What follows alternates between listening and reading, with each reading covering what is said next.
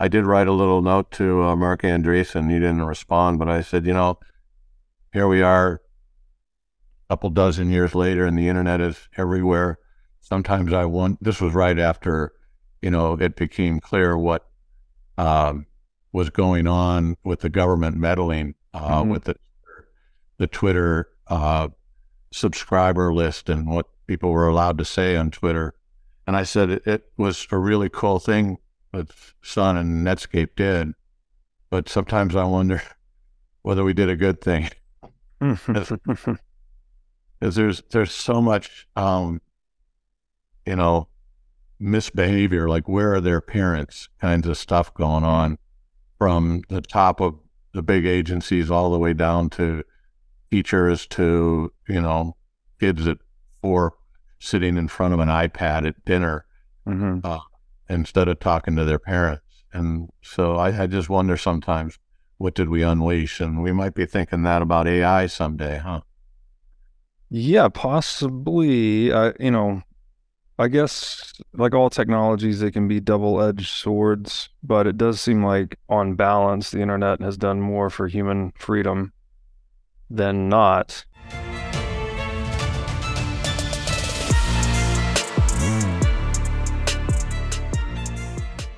Hey, everybody, welcome to the What is Money Show. I am thrilled to have you here joining me on my mission to help shine light on the corruption of money. Now, if this is your first time listening to the What is Money Show, I strongly recommend that you go back to episodes 1 through 9 first, which lays a lot of the groundwork for many of the concepts that we explore on the show. These first nine episodes are my series with Michael Saylor, and thousands of people have told me that this is the best podcast series they've ever heard, hands down, and that it was instrumental to their understanding of money and Bitcoin. So, if you're looking to start uh, a deep dive into the nature of money, I don't think there's any place better that you can start other than episode one of this show. Now, a little bit about this show and how it makes money. The What is Money show is 100% sponsor based. So, all of our revenues are derived from direct sponsorships. And I strive to be very selective about the sponsors that I work with, specifically only using sponsors that I use personally, and also choosing sponsors that have values which are well aligned to the values expressed on this show, such as freedom, education, self sovereignty, etc. So, what I'm going to do now is a few ad reads right at the top of the show, and then I'll do a few more ad reads in the middle. And I hope you'll take the time to listen to them, as again, these are hand selected sponsors, and I think you'll like what they have to offer. Today's podcast is brought to you by In Wolf's Clothing. Wolf is the first startup accelerator dedicated exclusively to the Bitcoin Lightning Network. Four times per year, Wolf brings teams from around the world to New York City to work with like minded entrepreneurs, pushing the boundaries of what's possible with Bitcoin and Lightning. The program is designed to help early stage companies achieve product market fit, develop their brand, secure early stage funding, and grow businesses that help fuel the global adoption of Bitcoin. So go to wolfnyc.com to learn more about the program or apply. Again, that's Wolf NYC, W O L F N Y C dot com. Scott McNealy, welcome to the What is Money Show. It's great to be here. I really appreciate your time. It's great to have you, Scott. Um, you probably don't need much of an introduction, but just in case, I will provide one anyways. You are the co founder of Sun Microsystems, um, and you are now currently working in both an advisory capacity and working on education through your nonprofit Curriki. Hopefully, I said that right. Perfect. Um, yeah, Sun Microsystems was a really, really big player leading into the digital age here. So you've been working in tech for for many, many years. Um, I would love to just hear like your story. I mean, I, I'm sure it's a you probably fill many hours with it, but maybe just the path from where you started to how you got into entrepreneurship to how you got to today. Sure. I grew up in the Midwest, classic Midwesterner, uh, all kinds of cities. Uh, dad moved around a lot, eventually ended up in uh, Detroit and uh, played hockey, golf, swimming, baseball, tennis, went to uh, Harvard. Apologized for that. I worked a couple more years, went to Stanford Business School, double apologized for that and uh, studied economics and business. And I just started off working in factories. Uh, my first job was buck seventy five an hour washing cars for Roger Penske Chevrolet in Michigan, and eventually I was building plastics in uh, Central Illinois and Ashtabula, Ohio, truck hoods and Corvette parts. And then I went on to business school and it came out and I worked at FMC Corporation building tanks and uh, being a sales rep. And then I uh, started uh, uh a company with uh, Vinod Khosla, Andy Bechtolsheim, and Bill Joy called Sun Microsystems, Stanford University Network Workstation. And it was really Andy had built this Sun workstation at Stanford, and we grabbed it, and, and it became part of the distributed computing model. We started in 1982. The four of us, I was um, 27, as were the other three founders. I had three years business experience, which was more than the other three founders combined. uh, we took Andy's prototype in uh, February 24th. We uh, 1982 we incorporated. We went profitable in May, uh, and our revenues were, if I can remember correctly, were 8.9 million the first year, uh, about um, 30 million the second year, about 100 uh, million the third year, about 250 the next year, 500, and then a billion dollars. So that was our growth rate. Doing hardware, doing real stuff. It wasn't just software. This was before the internet happened. We were the first company to put TCP/IP on every computer we shipped. We open sourced almost all of our IP. We uh, shared. We had open interfaces. It was not the proprietary wins that Microsoft and Apple and other and IBM and others had. We wanted to share and proliferate, proliferate, and uh, allow everybody to stand on our shoulders, and and uh, we stand on the shoulders. We called it mankind versus Microsoft at the time, but uh, it was it was a lot of fun. And then uh, after about thirty years, I ran it for the last two thirds of well, more than that probably. Um, uh, Larry Ellison came along and bought us out, and uh, there you have it. Uh, I was a good capitalist. Uh, Larry's a great capitalist. nice. So, what was that? Third, how many years altogether at Sun then? I was over 30 years. So, wow. Yeah. And uh, since then, I've been doing advisory work for lots of little companies. I advise for uh, stock options. And then uh, we started Curriki at Sun when we were there to open source educational content because we thought, why are we open sourcing things like operating systems, textbooks, or uh, operating systems and spreadsheets and uh, word processors and all that? Why don't we open source uh, learning and, and allow the world to uh, proliferate that way? We still haven't gotten there yet, mm-hmm. but we're working on it with Curriki. It's hard to do without a big company behind it. Uh, I think if if a large very, very large company decided they wanted open source education, we could get it done. In the meantime, we're going to do it through the grassroots, uh, you know, one step at a time through Curriki. Curriculum Wiki was kind of the original name. So it's C-U-R-R-A-I.org. So people can check it out.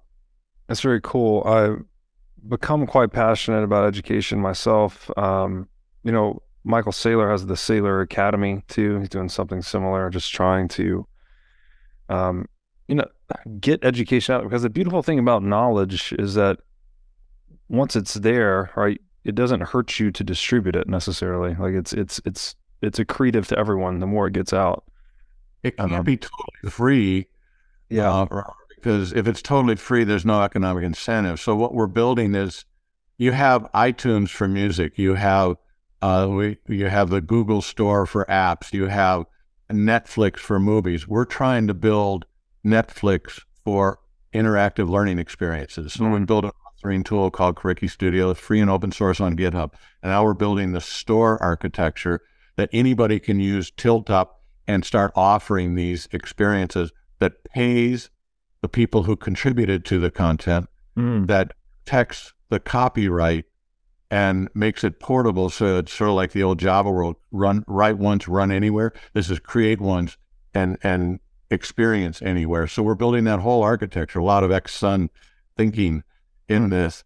And uh, our goal, we're, we're, talking to some very, very, very, very large uh, service providers, uh, cloud service providers about tilting up stores that are all compatible, federated, and interoperable. So a student can just say, I want to do seventh grade math. I want to learn about the violin. or I want to learn about economics or whatever. And we, we're creating a, an achievement portfolio. So every time you do something new, it goes into your own personal proprietary blockchain uh, immutable, uh, encrypted ex- experience uh, portfolio. And and then when somebody says, "What have you done?" you can pull it up and say, "This is what I've done. It's authenticated. This is when I took it. This is how I did on it."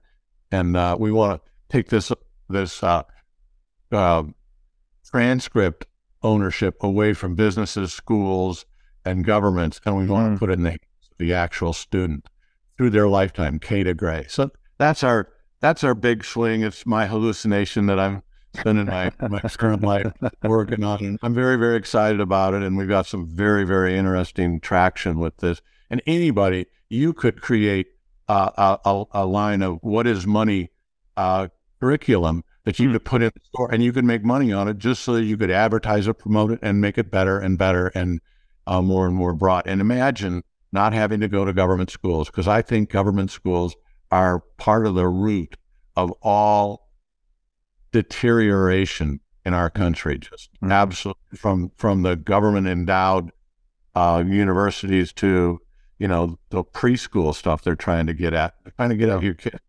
Uh, I think you should be you know sent to Child Protective Services for handing your kid off to the government for eight hours a day. It's just yeah. If you're going to do that, don't have kids. I agree strongly. It's pretty pretty despicable what's going on inside of public educational institutions. I'll call it public, call it government education. It's not, it's not public about it. It's government. That's right. That's Once right. we this beauty of government, they learn how to all things that they aren't, like the Affordable Health Care Act. right. Anything but, right? And inflation is mm-hmm. sounds good, right? You inflate a balloon. That's good, right? No, it's devaluing it's counterfeiting, it's ripping off. I mean, it, every, every time I hear the government say something, I think, all right, the opposite is what's really happening. Yeah.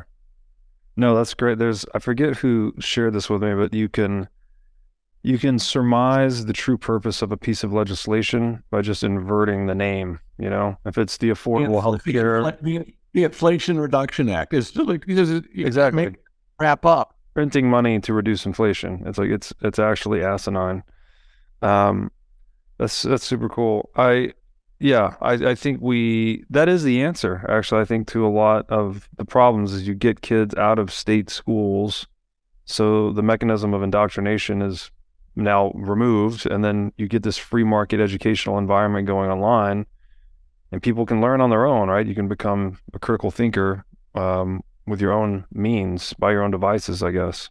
I'm hoping you can have me on later on because you probably want to discuss other things. But it like if you think about evolution of man, we had a expected life a life expectancy of maybe 30 years, not mm-hmm. too go like in the evolutionary blink of an eye, which says that man was incredibly productive from puberty through 28. Mm-hmm. And that's not a lot of years. That's when we were the most hormonal, the most uh, unencumbered, the best shape, the most capable, the whatever. And what do we do for four of those years? We take them to college and we teach them how to tailgate, how to drink, how to smoke, how to uh, procreate, how to you know go to the health care center and get penicillin, and and how to be a communist. And so you take and, and and not to work and to take after tax dollars from the parents and suck it out and put it into this this liberal engine. Mm-hmm. Just like it, it's think about all the great entrepreneurs like Gates, Ballmer, Jobs, Dell, uh, the Google boys, uh, Zuckerberg. They all quit. All yeah. they didn't not one college has ever said they will make you smarter. Not one has ever said your IQ will go up X percent. Not one. And we're right. sending money there to go, like, grow up. grow up at a frat. It is yeah. that's that's not the deal. So if we could just send every 18 year old out to get a job and say you can mm-hmm. go back at 22, I bet three percent of the people would go back to college and you ask anybody my age, what percentage of what you learned at college did you use in your life? And the answer is zero to 1%, almost endlessly. And yet we're, the, the, talk about advertising and branding. Stanford is the best marketeer of nothing in the world.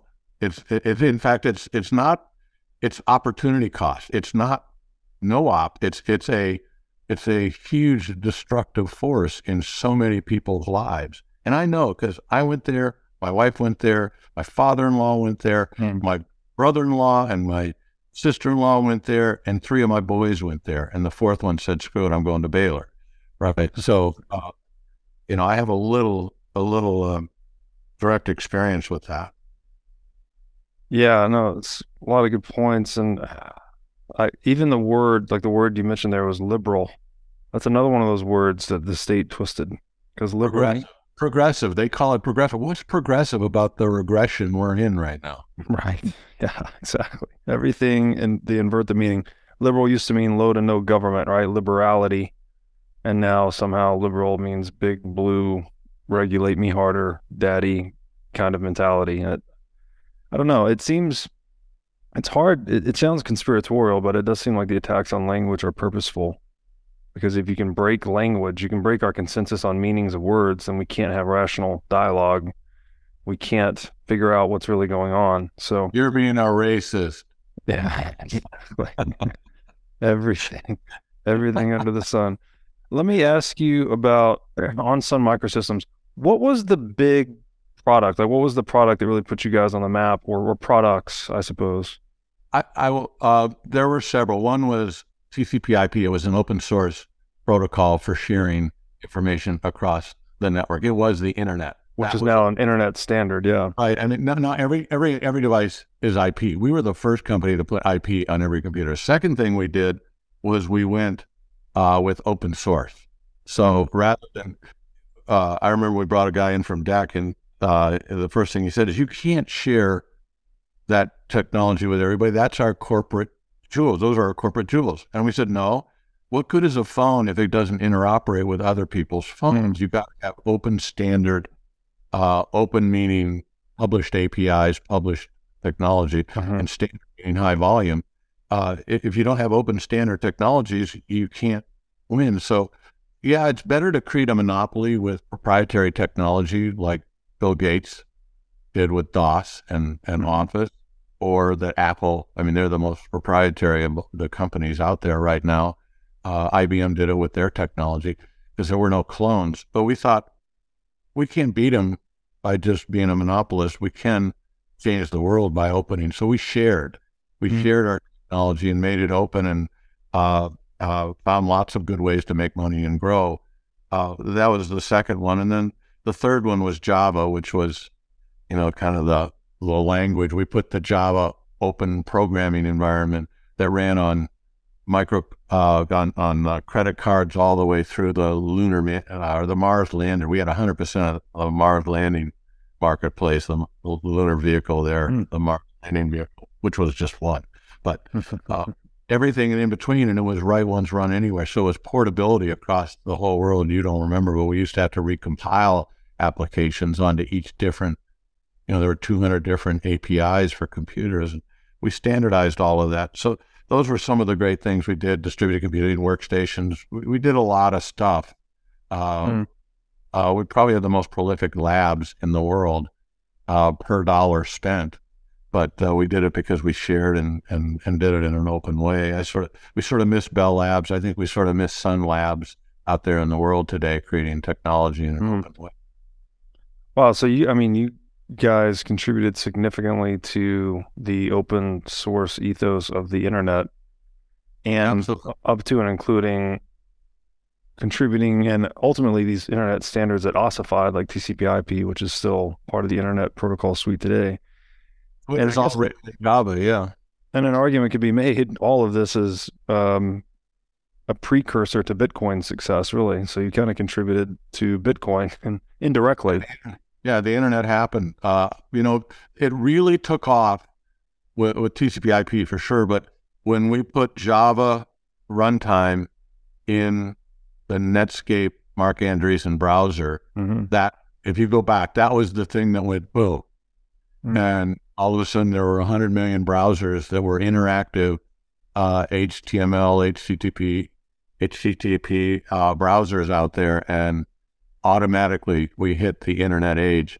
I did write a little note to uh, Marc Andreessen. He didn't respond, but I said, you know, here we are, a couple dozen years later, and the internet is everywhere. Sometimes I want. This was right after, you know, it became clear what um, was going on with the government meddling uh, mm-hmm. with the the Twitter uh, subscriber list and what people were allowed to say on Twitter. And I said it, it was a really cool thing that Sun and Netscape did, but sometimes I wonder whether we did a good thing. Because there's there's so much, um, you know, misbehavior. Like where are their parents? Kinds of stuff going on from the top of the big agencies all the way down to teachers to you know kids at four sitting in front of an iPad at dinner mm-hmm. uh, instead of talking to their parents. And so I, I, just wonder sometimes what did we unleash? And we might be thinking that about AI someday, huh? Yeah, possibly. Uh, you know, I guess like all technologies, they can be double edged swords, but it does seem like on balance, the internet has done more for human freedom than not. Um, you know, whatever. There's there's a lot of shades of gray in there, I suppose. But um, and the Netscape Netscape moment you mentioned, that's often cited as like the the the killer app basically for the internet was the Netscape, right? That people, the everyday person, can now navigate the internet, and that's what led to the internet becoming such a prominent feature of our lives. And I think a lot of people in Bitcoin say we still need the Netscape moment for Bitcoin, like looking for that right that that application or use case, whatever it may be, that causes people to just onboard to Bitcoin in mass all of a sudden? Well, I saw my Bitcoin moment uh, over the last um, year and a half to two years, and that's late getting into the game.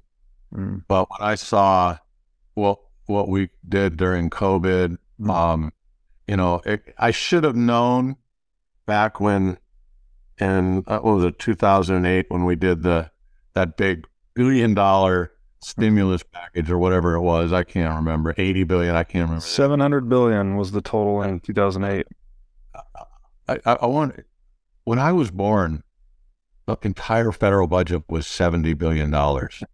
Exactly. It's now they're now spending seven trillion. So that what I saw was you're printing money, counterfeiting money, flooding the market, you're devaluing the purchasing power of the dollar. That's what I said. Right, I need a hedge against hyperinflation. I also, you know, I, I need a hedge because uh, something. I know people say, "How can you trust that?" I say, "Well, I know I can't trust our government to, to manage our money supply properly because if they if they were to do the right thing, they would say, "All right." We're going to grow the money supply at the moving average of the last three years of the private sector of the U.S. economy growth. Mm-hmm. So we have liquidity. You know, obviously you can't have, you know, not enough cash for the. Well, let's just grow it at at the rate of the GDP growth in the private sector. Mm-hmm. That's because that's the true growth of the economy. Mm-hmm. And if you do that, all of a sudden inflation I hate the word inflation. It's so wrong. We're deflating the value. And mm-hmm. for some reason, all of these bureaucrats, the swamp says, you know, we are targeting one to three percent inflation. No, no, that means you're targeting one to three percent confiscation right. of my my wealth without me voting on it, without taxing me, without and it's worse than that, Robert, because there's probably at least three percent productivity gains being made, which reduce prices. Mm-hmm. Prices are going up three percent, and we're we have three percent redu- uh, improvement in productivity. That's a six percent ripoff. That's right. That that is going on. That is that the the average government educated dummy has no idea what I'm saying, and they still don't. Even if they listen to this podcast, they aren't going to get what I'm saying. But that was my moment. I said, holy mackerel. I'd rather trust some magical, mythical mm-hmm. Japanese person that um, I hope has a finite number of coins out there because I know there's no finite number of dollar bills out there. Mm-hmm. Now, I'd like to tell you about our sponsor, iCoin Technology. iCoin has just released a sleek new hardware wallet. Looks like a mini iPhone, a little touchscreen and camera on it. Uh, the device has no Wi Fi, no cellular connection, no GPS. It's a strictly physically cold hardware wallet. Uh, like I said, it's got a high res 3 inch touchscreen. It's got a camera for air gapping the wallet. Uh, it's got optional Bluetooth compatibility. And it's a really a, a, brand new UI UX experience for a hardware wallet, making it very accessible, easy to use, not intimidating. And as we always talk about on this show, the only way you can truly own your Bitcoin is by having it in self custody. So you need a device like iCoin Wallet to truly own your Bitcoin. Go to iCoinTechnology.com today and use promo code Bitcoin23 for 30% off of this new sleek hardware wallet. Now, I'd like to tell you about our sponsor, the Gold Investment Letter. The Gold Investment Letter helps sophisticated investors navigate capital markets and maximize their profits in trading gold, silver, and mining stocks. The Gold Investment Letter seeks out the most undervalued companies and identifies special situations in the mining sector and then provides in depth analysis on both their financial positions and future prospects. The Gold Investment Letter explores many complex domains such as investor psychology, portfolio management, and macroeconomic trends, all with the goal of making you a better investor. The Gold Investment Letter offers a free version and a paid premium version, and I strongly recommend you at least sign up for the free version because after having read a few of these issues, I can promise you it is a treasure trove of good information. You can sign up for the free newsletter today at goldinvestmentletter.com. Now, I'd like to tell you about our sponsor, CrowdHealth. CrowdHealth is a Bitcoin enabled alternative to legacy health insurance. Now, let's face it, legacy health insurance is an absolute scam. Nobody can explain this better than the legendary comedian Chris Rock. Insurance. You got to have some insurance. You got to. There's an insurance. They shouldn't even call it insurance. They should just call it in case shit. I give a company some money in case shit happens. Now, if shit don't happen, shouldn't I get my money back? so, with CrowdHealth, instead of just paying premiums that you'll never see again, you can hold part of this pool of savings in dollars and in Bitcoin through CrowdHealth. And when you have a health event, you can draw against this pool of communal savings. So go to joincrowdhealth.com slash breedlove to learn more or sign up. Now I'd like to tell you about our sponsor, Wasabi Wallet. With Wasabi Wallet, you can receive, send, and store Bitcoin privately. In Wasabi Wallet, your transaction history and wallet balance are completely hidden. Wasabi Wallet is easy to use, all of its privacy features are built in by default, and it works with any amount of Bitcoin. Wasabi users can make CoinJoin transactions together with BTC Pay server users or Trezor Suite users. For BTC Pay server users, they can make payments directly inside of a CoinJoin. And for Trezor Suite users, you can make CoinJoins directly on a hardware wallet. These features result in the fee savings and security improvements for both sets of users. So go to wasabiwallet.io today to download the state of the art Bitcoin privacy wallet. I mean, it just isn't. Yeah, there's the, what's the guy I always forget his name, but the Indian guy that works in the Federal Reserve, he actually says the opposite. He says the Federal Reserve has infinite cash. And right. I, you know, it's it's just okay if that claim is true. If you presume this guy that's speaking on national television is telling the truth, then he's telling you that the dollar is going to zero. Just divide by infinity, right? Your purchasing power divided by infinity equals zero. But that that is assuming somebody or anybody has even the remote basic fundamentals of macroeconomics. I know. And and and if there is no IQ test for voting. Right. Yeah. Well, uh, oh, it is unfortunate. It is somewhat simple. I mean, it does involve math, but I, I'm I'm mystified, honestly, why more people don't pay attention to this. So that part of the reason why I started the show. It's like, hey, let's talk about the big obvious scam here, guys. Uh, the problem too is that it is so regressive. The tax. That's right. Yeah. The the when you print money, it is so regressive, but they make it sound so good. Um, but you know, I steals from the poor, gives to the rich. Yes. Yeah. Yeah.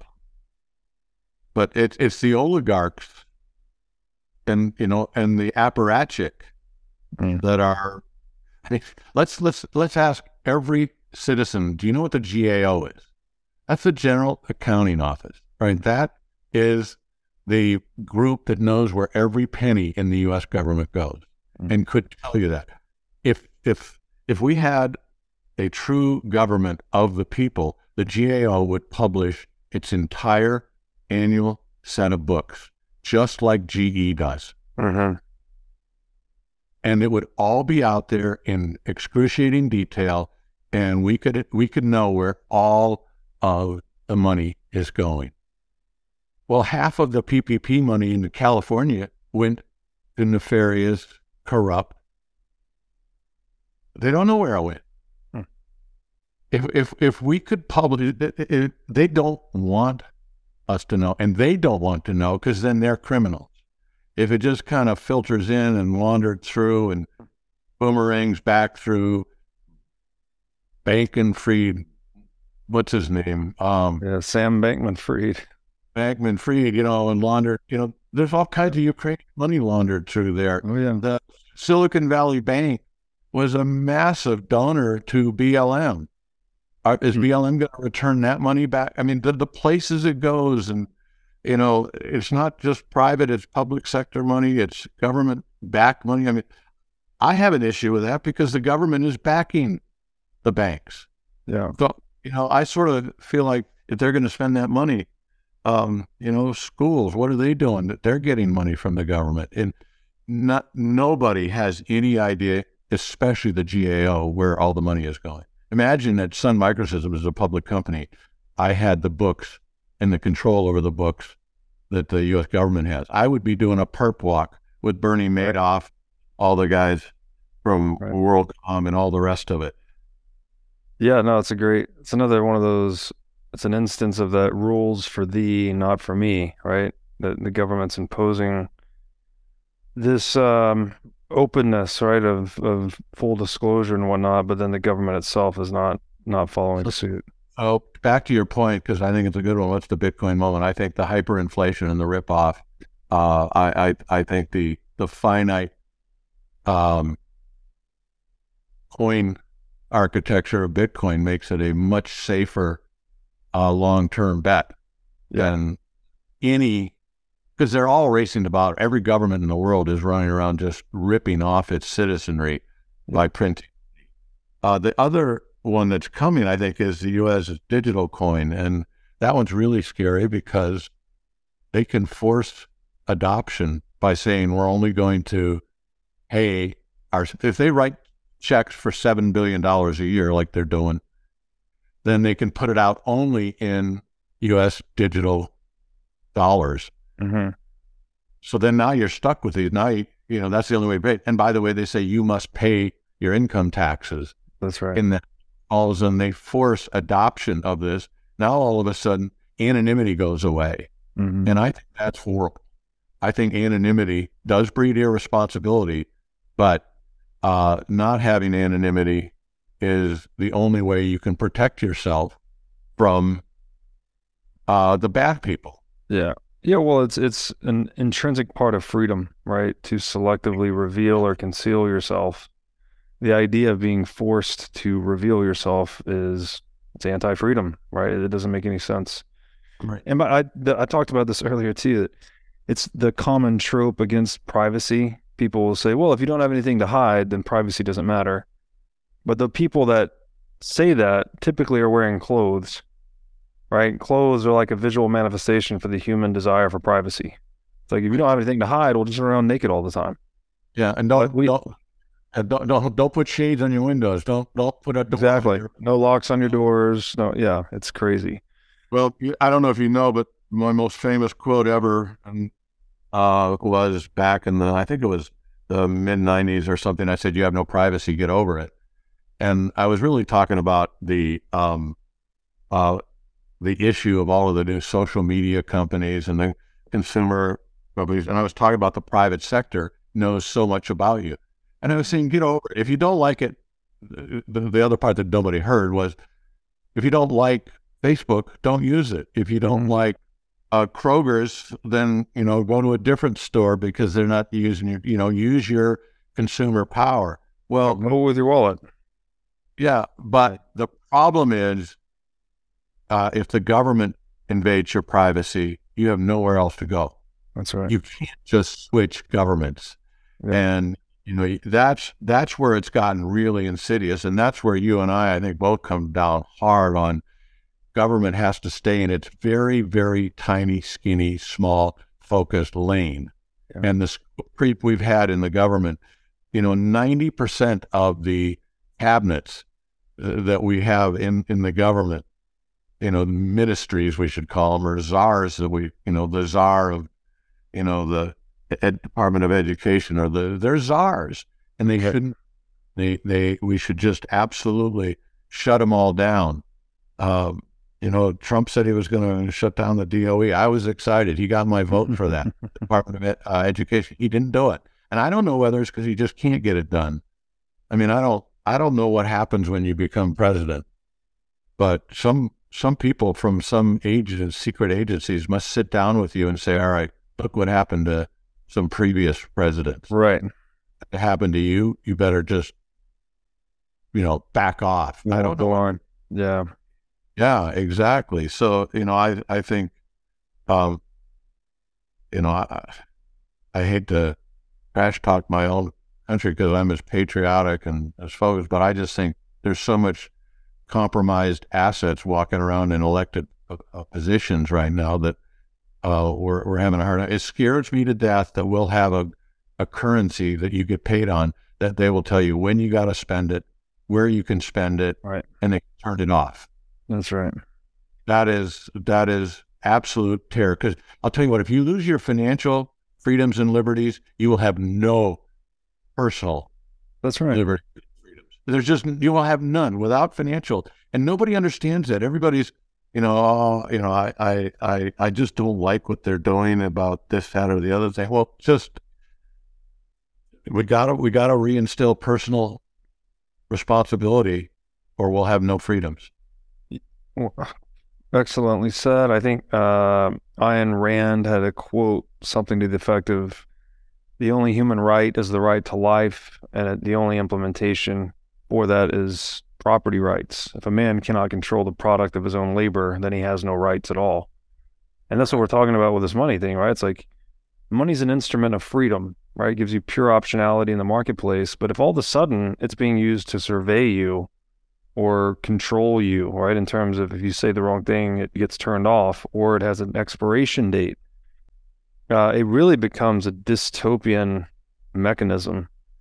And I, you know, I agree with you. I think we have to resist the centralization of money at all costs. We're honestly, the situation we're in is already a result of that. Like the reason government has grown to such an extent and the reason it can just spend, you know, the deficit without tears, I think as someone once called it, is because they have access to a money printer. Unlike every other business in the world that has to be profitable, has accountability to its customers. Exactly. It's been thrown in jail from the government. I mean, no. what what percentage of government crimes end up in jail? Zero. How in the world could the FBI have all the Epstein tapes and we haven't had one prosecution? How in the world, thirty thousand? Hillary Clinton is the best technologists in the world because 30,000 emails disappeared from the planet. I've never heard anybody else was able to eliminate 30,000 emails. It, that kind of stuff just doesn't happen in the private sector because it doesn't happen. But yeah. going another, I want to bring back another point we were talking about, you know, the great advance of the internet. And I was thinking about that. And I thought, you know what? When I grew up, I got on my bike, rode to school, I on the weekends, I'd get on my bike at in the morning. I'd come back at dinner time. I had to be back by the time it was dark. I went into my neighbors' houses. They were all unlocked. We didn't have fences between the houses, and and um, we slept at night with the doors unlocked. Mm. And I think that was freedom. That was liberty. That was pursuit of happiness. And yeah, we didn't do we didn't always behave ourselves when we were on the bike and running around town like little gangsters. And there might have been a mailbox that got blown up every now and then, but you know, it was there was it was a very very different time. There's no way you let your kids get on a bike and ride around all day and then they come back. right. That there are we we have so little freedoms today. You could get up and move. You could buy a house. You could get a job. You could fire people if they weren't doing a good job for you. There were so many things that you could do Mm. back then that you can't do right now. And you get you used to get to keep a lot more of your money. That's right. It- It's um What decade was that? That was in the 60s? I was born in 1954. So yeah, yeah. Yeah, and then post 1971, things have just been getting worse and worse and worse. Yep. Uh, So the freedoms are there, even though the internet came along, and in fact, I feel more tracked and more. Uh, um, I I I've, I've grown up as a CEO looking for things, and I, what what I try to tell my boys, I got four boys, and I tell them whenever anybody says something or you see something on TV, figure out who's saying it, why are they saying it, and who's paying them to say it. mm, that's right. Just start with that. Um, and, and you know, we've all been told politicians do this for the good of America. Oh crap!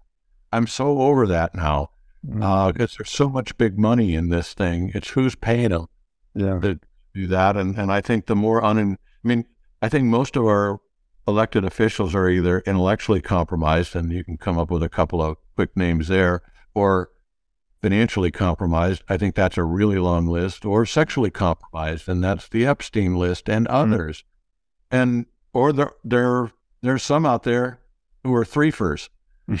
right, right. All three. Yeah, I'm reminded of this quote I read recently. It says, We throw petty thieves in jail, the great ones we elect to public office.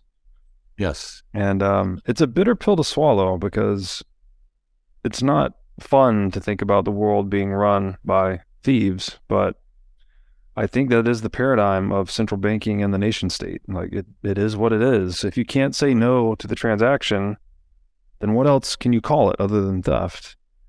Um, so you brought up earlier. Um, well, let me ask you this actually with all of this that's going on in the world, um, the younger generations, like I feel especially bad for kids coming fresh out of college today or in college or maybe even coming out of high school. Like it's such a confusing formative time in the world.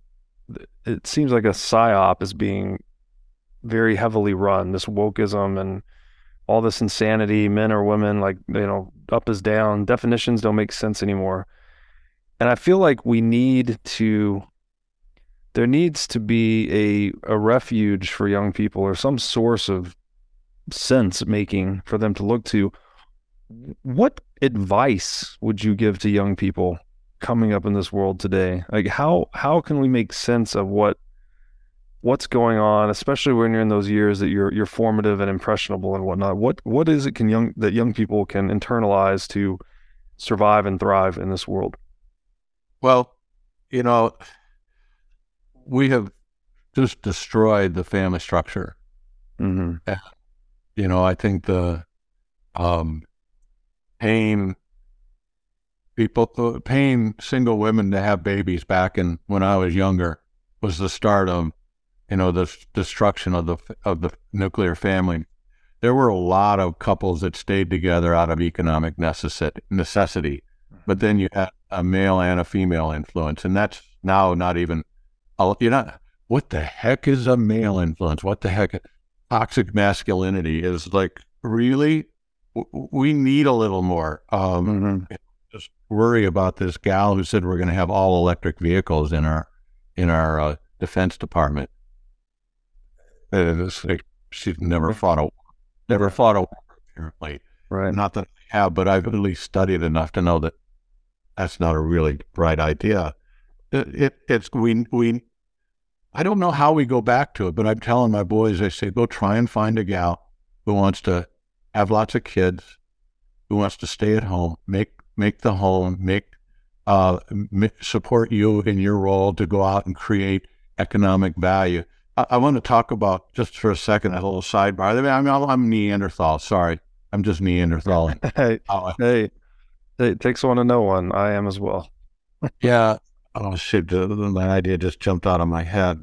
Um, uh, it'll come back. Uh, there's so many things here that are that are at work, but um, it it's just we have to get back to traditional traditional values. Um, you know, you look at the single parent house, two thirds of marriages end up in divorce. Mm. Uh, we just aren't getting, and, and that the, the good news about breaking the family up is that you have to have the government raise your child.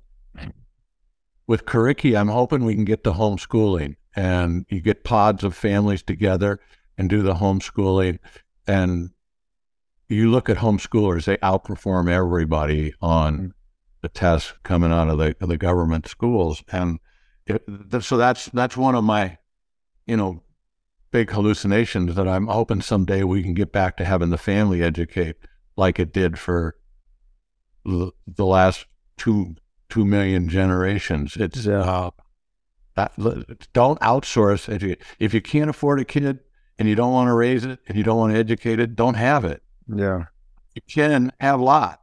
I mean, Elon Musk has got that right. Yeah. yeah, really, it is the best thing in the world. Um, as hard as it is, but definitely brings a lot of meaning to life for sure. Sure does. Um, Now I'd like to tell you about our sponsor, Bitcoin Conference 2023. This three day event will be held May 18th through 20th in Miami Beach. Uh, this is going to be the biggest event of the year, as it always is. And the past two years in Miami have simply been amazing.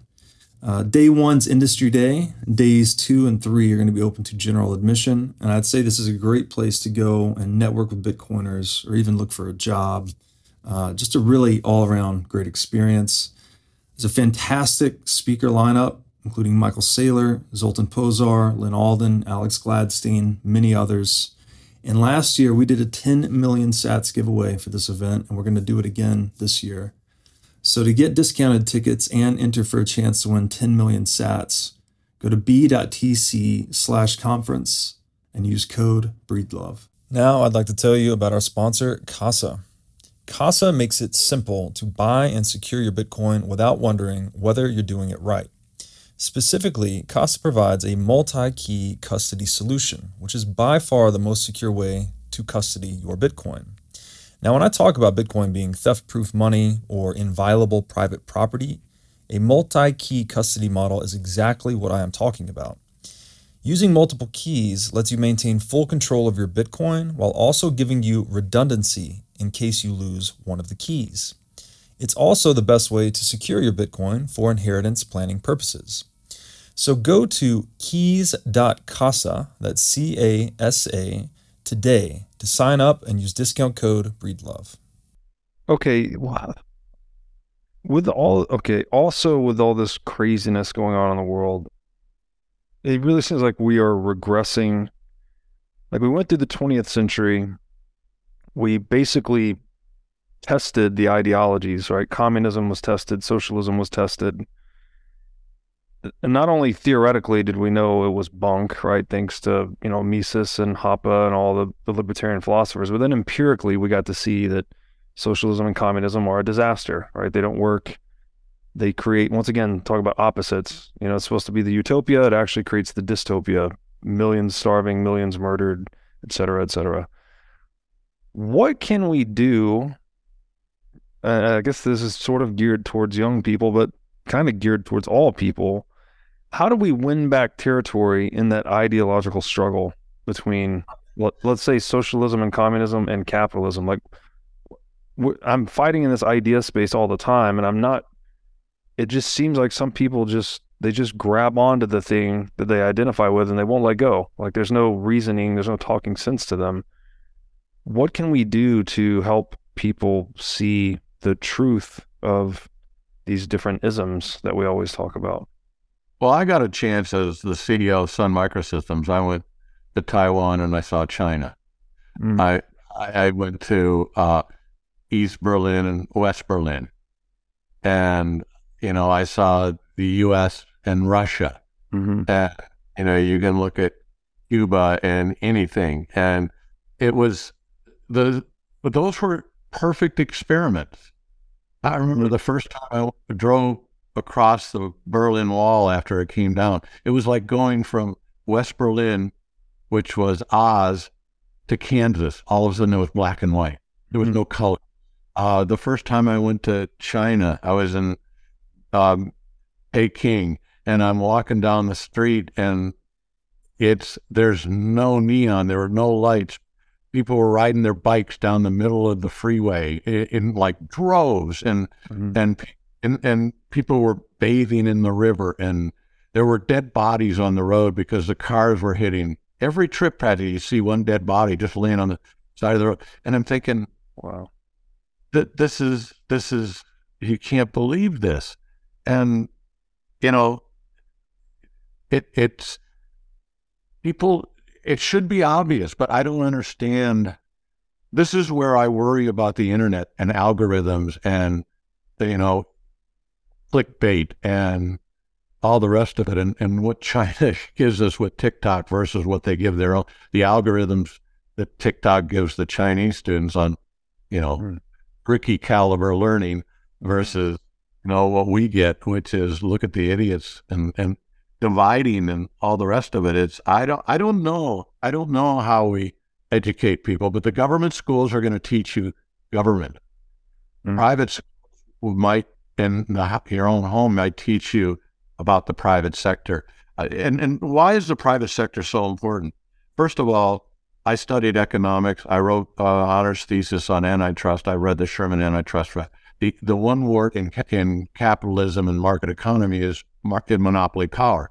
Mm. And so that's where our government, when was the last time the government enforced antitrust?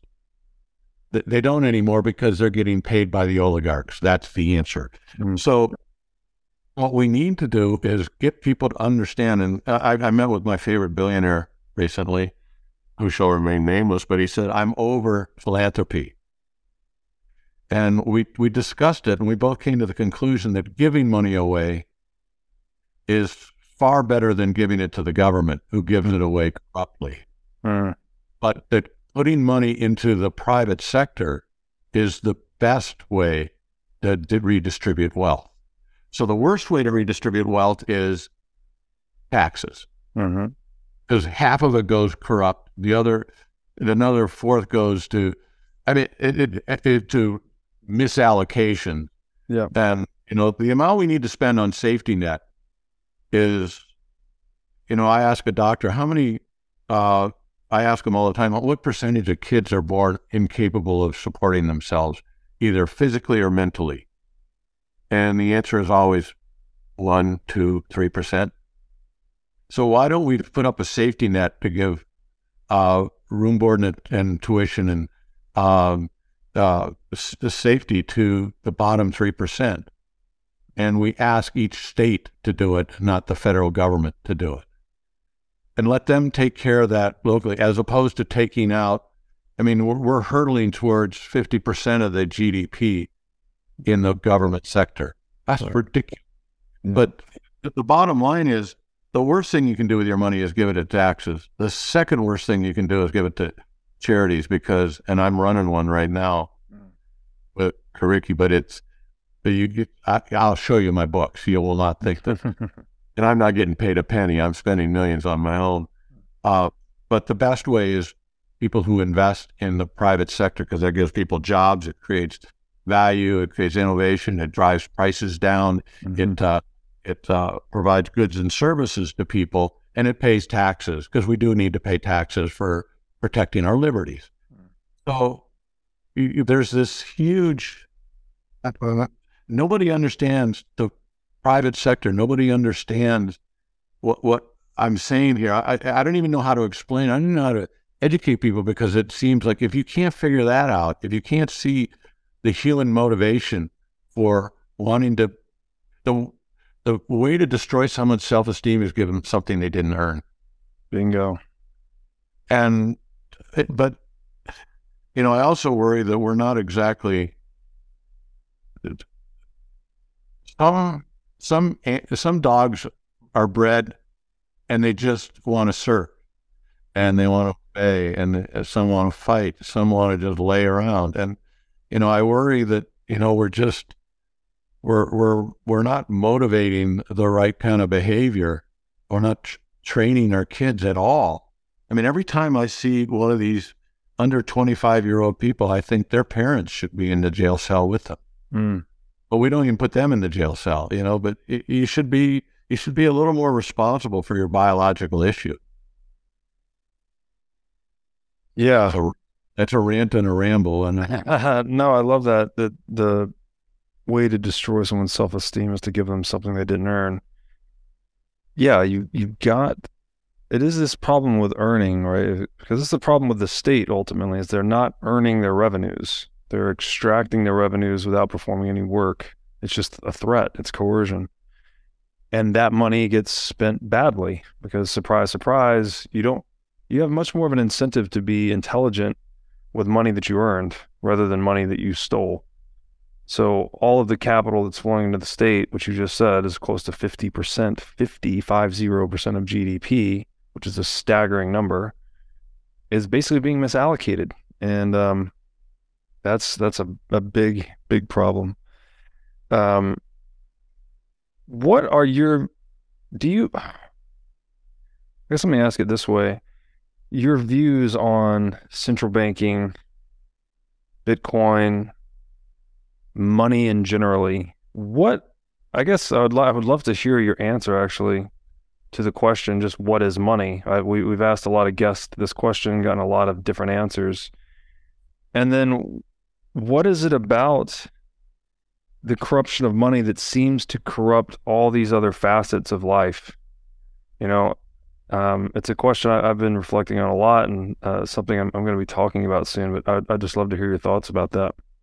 Well, I think money is a wonderful, and even digital money could be a wonderful uh, upgrade to, you know, the, I mean, the, the, first money was gold, right? Or, you know, you bartering, we bartered and, mm-hmm. you know, uh, gold became a, a, a a two way barter. You, you could barter to get gold and then gold to get something else. Right. Uh, and that was useful. And then, yeah, paper was good too, as long as it was secured by Fort Knox. Mm-hmm. Then we brought the gold standard and we created the Fed. And then all of a sudden, we, we, we, we let, you know, W.C. Fields in the liquor closet. so younger people had to look that one up. and uh, it's, it's, um, then then it's just criminality, and there's there's no consequence for having a budget deficit.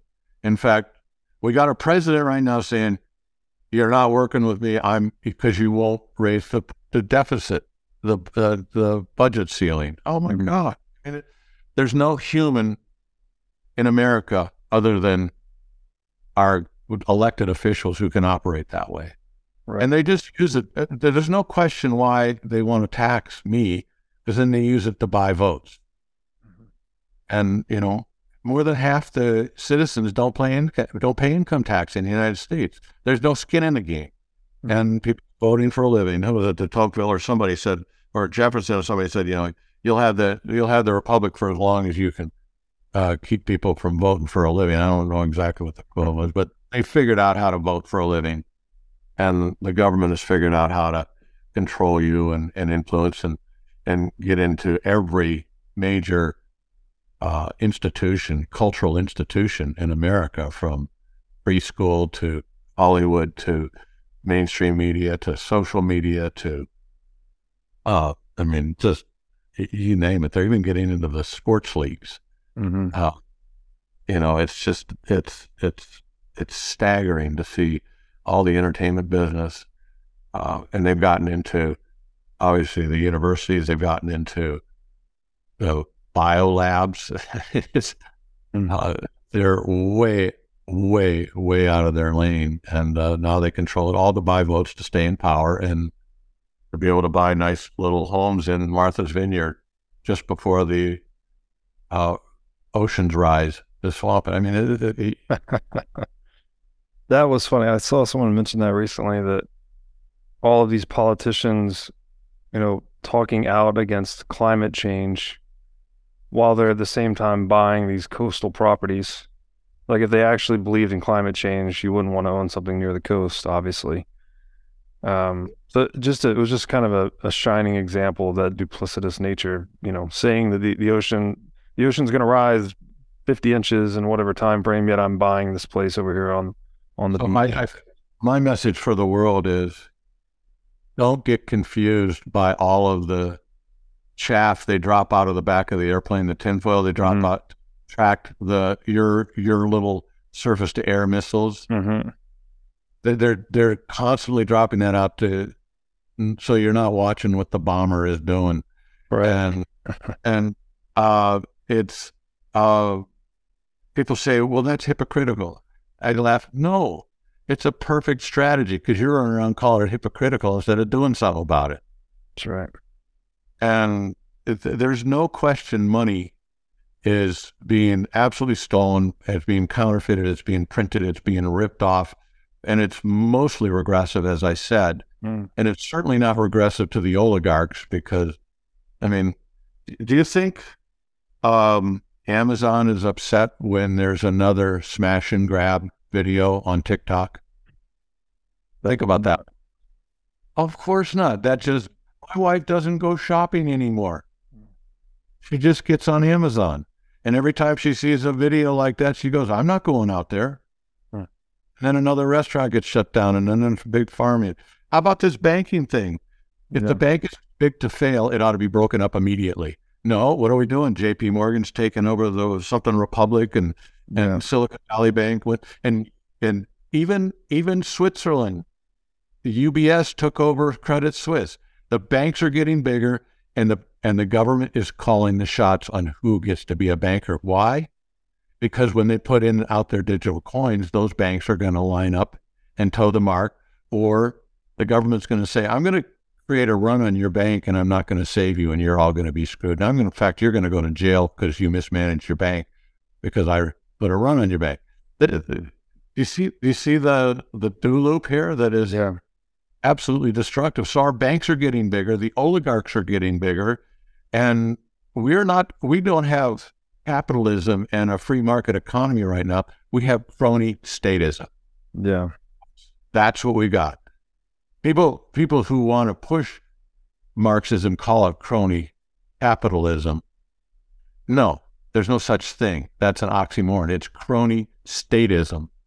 And and again, you know, going back to words, crony Apple. There's no such thing. That's like saying truthful liar. It is. It's not. There's no such thing as crony. No, that's, that's that's wonderfully said because capitalism is an institutionalized policy of respect for private property. So just people keeping what they earn. To call that crony, I mean, it doesn't. You can't and, and, by the way, and by the way, it's also freedom is the right to be a dumbass, is the right to make a mistake, and the right to go bankrupt. Mm-hmm. Of course. The way of nature, right? If you don't, if there's not risk of loss, then there's no incentive to behave properly and, and intelligently. Um, just like we were saying earlier, when the money's stolen, you're just frivolous with it because you didn't earn it. You're not frivolous with it. You buy it to create more, you use it to buy more power and more position and more, right. control. Yeah, it's well said. Um, I have to ask you, as as a man that has, you know, you said you started working hard. I think you said a dollar seventy five an hour was your first job. A man who has amassed a lot of wealth for himself in his life. How has your relationship with money changed over time? Um, it, it's it's sort of a burden because I feel I need to be responsible in where I invest it. I want to give other people a chance to start the company because you know, we were four 27 year olds when we got started at Sun, mm. and I had three years business experience, which was more than the other three founders combined. And we had venture capitalists give us money to allow us to get started, and we changed the world. Literally changed the world with that four million dollars of investment they made back in the olden days. And I want to I want to do that with my own charitable donations, which I'm very careful with, and I think Curriki is the most responsible one I can do right now because uh, I'm actually managing and working in that. Uh, I'm actually supposed to be on a board meeting right now with Curriki. Well, oh. they, they will wait. They okay. will. I'm, I'm a big donor. And my son, my son who's a pro golfer, has a thing called www.birdiesforeducation.com. Every time he makes a birdie on the pro tour, people are pledging dollars to Curriki, and he's raised over a million dollars. He's 27 years old, and he's already raised a million dollars for this effort. That's that's the kind of good capitalist kind of uh, efforts that I want to see out of all my boys, and I wish I could see out of everybody. Everybody's working hard. All four of my boys are out of the house, making money, earning their own living. And, um, you know, people come up to him and say, Oh, you're rich. You go, No, my dad's rich. I'm not. that's, that's the way it goes. So, you know, I want, I want I, I'd, I'd like to see people take huge responsibility for growing the private sector and shrinking the government into their responsible. Work. You look at what the framers wrote they were genius. They wrote the most unbelievable set of documents. And and all the rationale is there and nobody reads it in school. Nobody learns it and understands it. And we have the Marxists saying it's crap.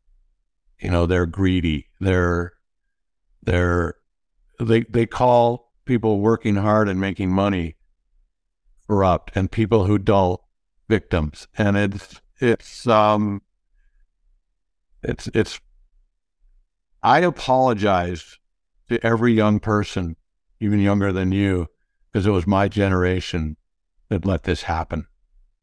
And and I don't quite know what to do about it now. Uh, but we're responsible. We're not the greatest generation. You know, the greatest generation was my dad mm-hmm. and people who fought those wars and died for liberty and freedom so that we didn't have a totalitarian, uh, imperialistic Japan or Germany mm-hmm. or Russia running. We'd all be speaking German. That would that would not be a good thing. Um, and they were the greatest generation. And I look at mine and I think we were the. I, I don't know. I don't. I don't know what how we should be named, but I don't think history is going to view my generation very well. Well, I don't think you should bear all the blame. I mean, it's it's about individuals, right? Not entire generations. And when I was in a position of power and influence, I was one of the four horsemen with Larry Ellison and at Oracle and uh, Cisco with uh, John Chambers and uh, Joe Tucci at EMC. We were the four horsemen. We were the, hmm. you know, we were the kind of the, it, it's fleeting, but we didn't, none of us got involved in politics. We were apolitical. We were, we, we made a conscious decision to stay out of the swamp called DC. And then the next generation came in there and they went right to Zuckerberg put $400 million into the last election in, in Georgia. Yeah. There's a the newer generation just said we're going to be social justice warriors or we're going to be crony status we're just going to be oligarchs mm. and um, it's it's it's it's crazy it's crazy what happened in my lifetime yeah it's it's, it's unfortunate what central banking has done to the size of the state um, when did the fed get i don't even know but that i mean that 1913 yeah, that's the beginning. Yeah. Yeah. Well, nonetheless, you have done a lot to contribute to the development of the internet. And the internet's been a great tool for human freedom. And it was a precursor to Bitcoin. It looks like Bitcoin's going to be an even bigger tool for human freedom. So I wouldn't carry too much, don't carry too much of that blame around on your shoulders. You've done a lot. Well, I'm going to keep battling until uh, until uh, I've I've become one of those uh, intellectually uh, compromised people. well, good for you. That's uh, that's a good fight. Maybe I'll run for office then. that's you. That's uh, yeah, good fit there for sure. Um, Scott, I really appreciate you doing this. I don't want to keep you from your board meeting. Um, would you like to let people know where they could find you on the internet? Um, yeah, I suppose the best place would be to go to LinkedIn and uh, just just track me down there, and I'll I'll respond back that way. Fantastic. We will link to that in the show notes. Scott, I really appreciate you doing this. This was a blast talking to you. Robert, stay in touch. Let me know if you get to Vegas, baby. All right. Thank you, sir. See you later. Bye bye.